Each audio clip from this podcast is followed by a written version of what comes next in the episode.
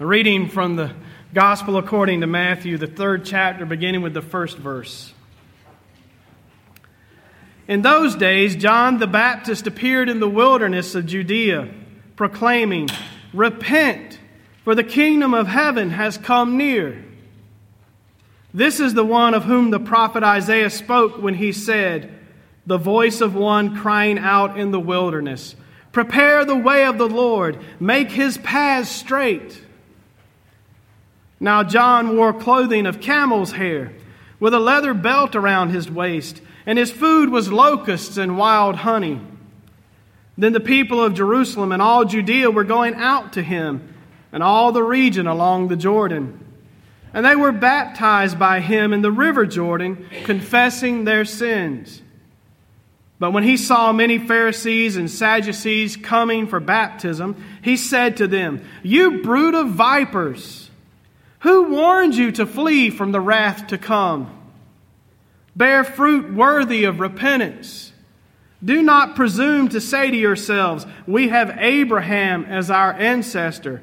For I tell you, God is able from these stones to raise up children to Abraham.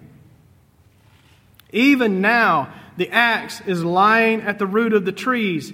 Every tree, therefore, that does not bear good fruit is cut down and thrown into the fire. I baptize you with water for repentance, but one who is more powerful than I is coming after me I am not worthy to carry his sandals. He will baptize you with the Holy Spirit and fire. His winnowing fork is in his hand, and he will clear his threshing floor and will gather his wheat into the granary. But the chaff he will burn with unquenchable fire. The word of God for the people of God. Thanks be to God.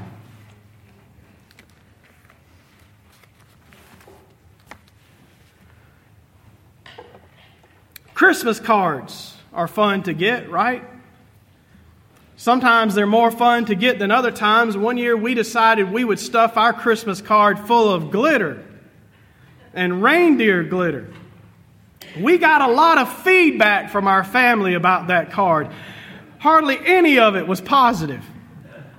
Very few people talked about how great the card was, the sentiment of it. People talked to us about having to sweep up little tiny reindeer off their floor. But Christmas cards are a great tradition.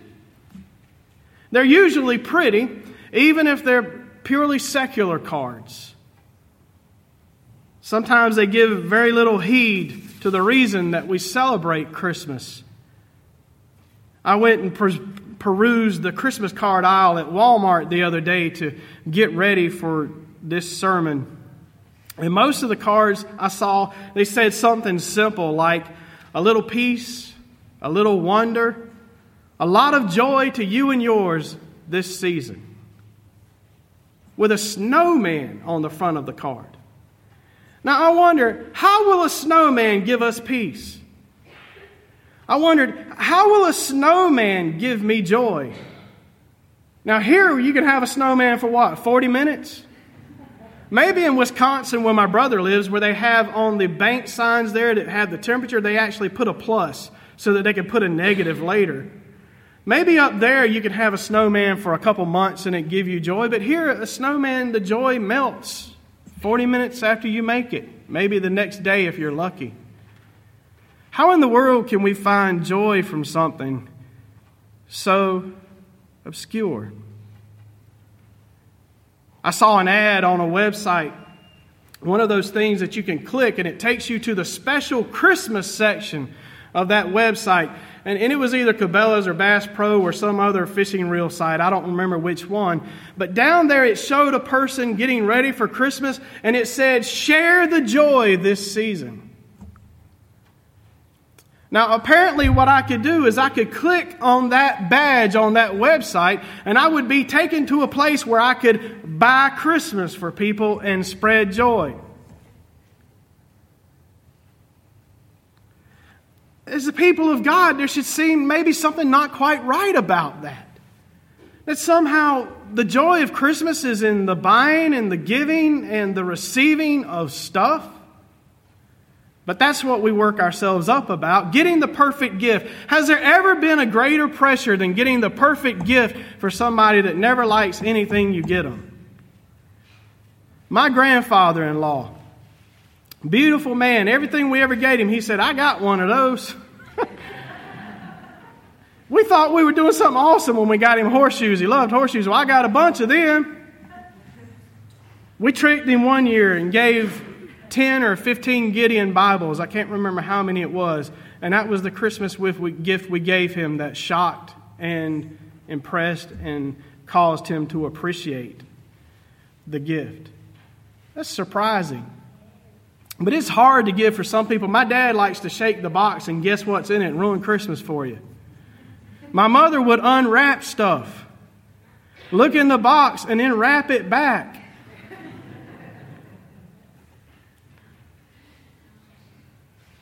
The Christmas card aisle was a little depressing.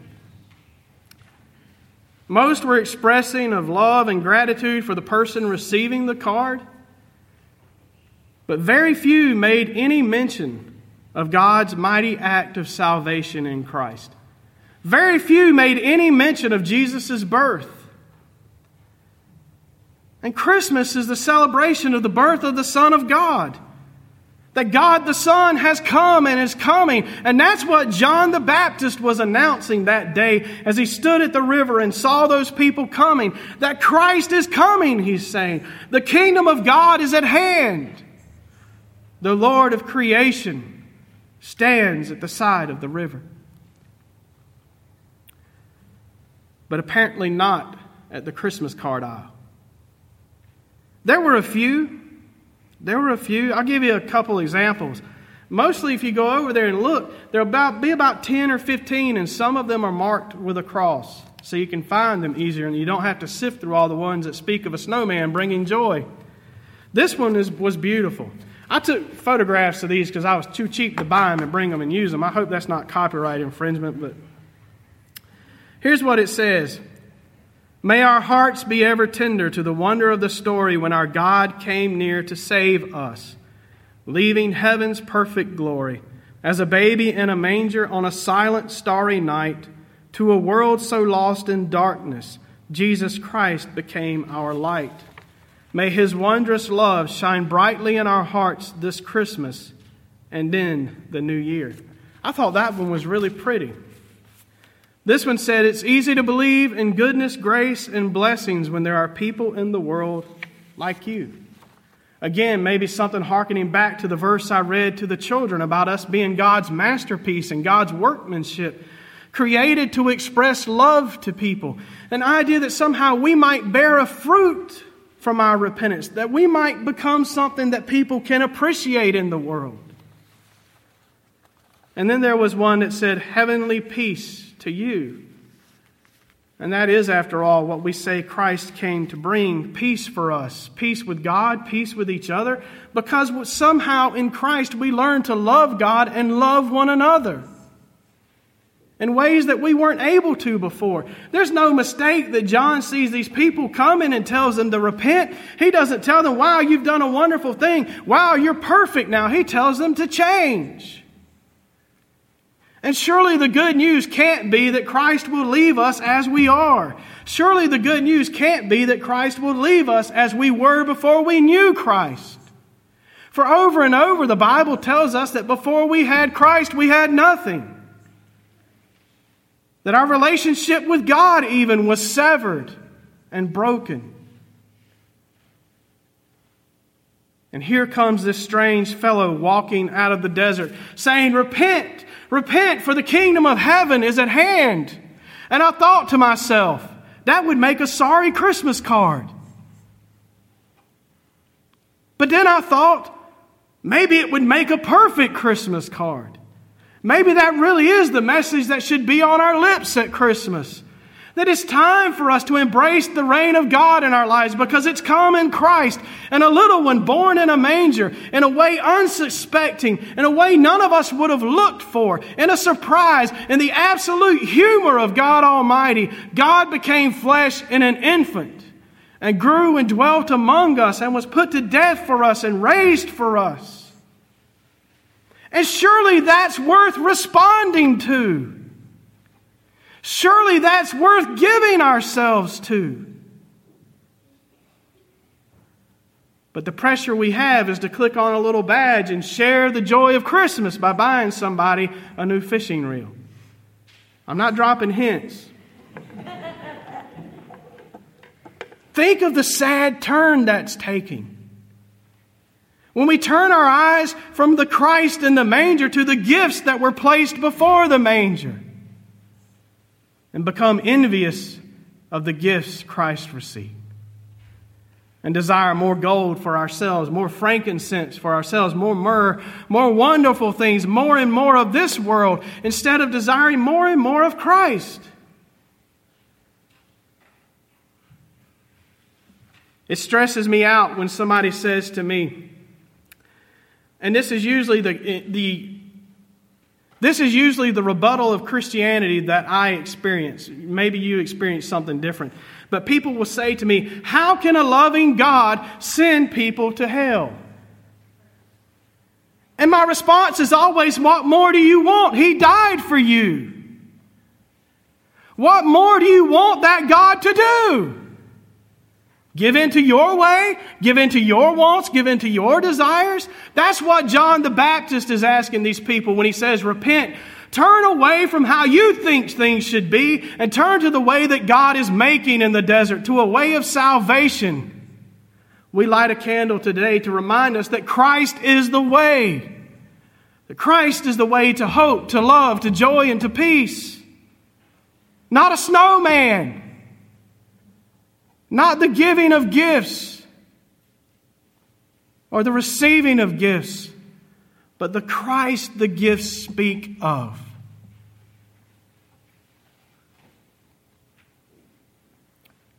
What more do we want God to do? It seems that John's criticism of the Pharisees and the Sadducees is that they wanted everything on their terms. They wanted to be able to keep this rule, keep that rule, and keep this rule, and say that they had done the requirements that God had set before them, and so they were righteous. But John looks at them and calls them a brood of vipers that are trying to outrun the flames.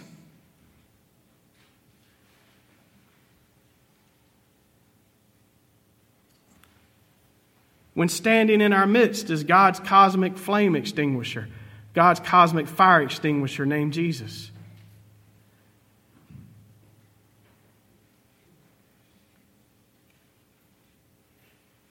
It seems odd it seems odd that we would shift the celebration of Christmas from being enthralled, overwhelmed, inspired by the love of God, to suffering under the idolatry of greed.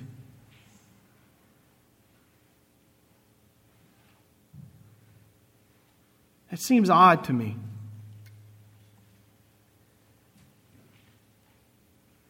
But that's the story of our culture that the Christmas card aisle tells. The church, we know better. We know that the joy of this season is that God came to us in an unsuspecting way to do something unbelievable for us, to die for us and forgive our sins. And John would remind us today that that one returns to judge the quick, the living, and the dead. That that one is on the way, that the kingdom of God is at hand. And dear ones, the kingdom of God is in you. The kingdom of heaven is in your heart, in the Spirit who dwells in you. Don't succumb to the pressures of our culture to celebrate a snowman Christmas. But instead, be like the Baptist and raise your finger and point to Christ in everything you do in this blessed season. Remind your family, your friends, your coworkers, your enemies, people who hate you even. Remind them that Jesus is the reason for this season. And this Advent, as you receive cards, receive it as a reminder that Christ has died for you. And as you send cards, send them as a reminder for others that Christ has been raised as well. embrace the logic of the season. There is joy in something being done for us that we could not do for ourselves. For Christ offers us forgiveness today. And that, dear ones, is the wonder and joy of Christmas. That is what we're called to embrace. And what I encourage you to embrace today as we come to Christ's table to celebrate this Advent great Thanksgiving. Remembering that you are called to joy, that you are called to love, to hope, and to peace. What place does repentance have in our preparation for Christmas? It has first place. For it's only in repenting of our greed and our idolatry, it's only in repenting of the things that distract us from Christ that we can truly turn to Christ, because that's what repentance is turning to Jesus. As you come to this table today, do it as an act of turning your thoughts, your heart, and your spirit to Christ. Come and embrace the wonder of the season, the wonder of the Christ Mass. In the name of the Father, the Son, and the Holy Spirit, amen.